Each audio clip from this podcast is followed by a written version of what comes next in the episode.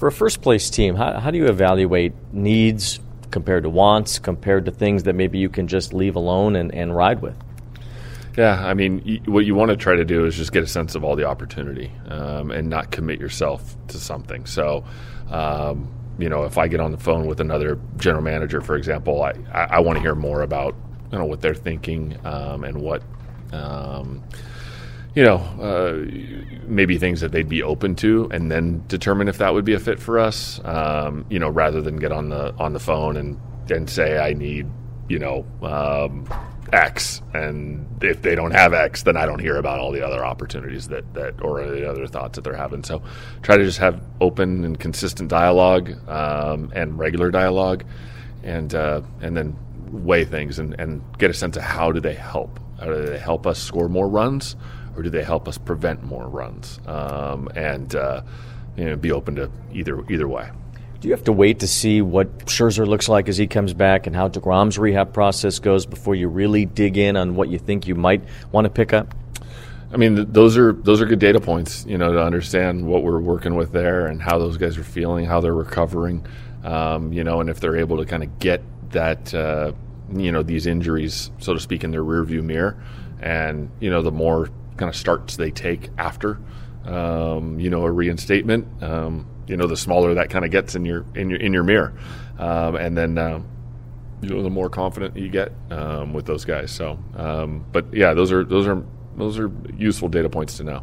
Mark Vientos has had a really nice month or so at AAA. Francisco Alvarez has had a great year at AA, outside maybe one bump on the road that he had for a couple weeks. But when you think about the possibility of calling players up to help your team that's in a pennant race, how much does that, the fact that you're winning, change the way that you think about calling a player up that could help you win, or in terms of their development and what it does to that? Yeah, I mean, those are two really talented players and guys that we love to have in the organization and want to keep around.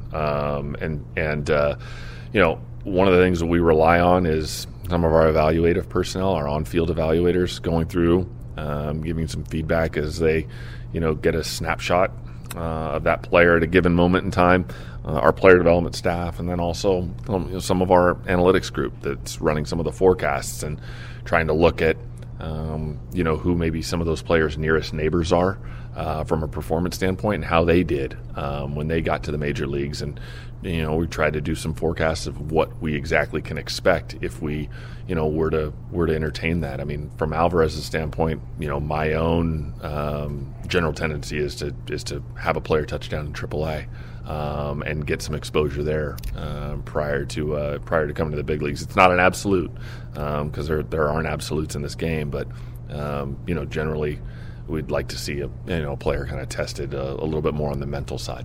How does the mix, and even when it comes to the draft too, but also with the trade deadline, how does the mix of trying to build a farm system, which Steve Cohen has said he definitely wants to do, how does that mix with trying to win a World Series this year too, and to make sure you get what ingredients you need to try to get to that point?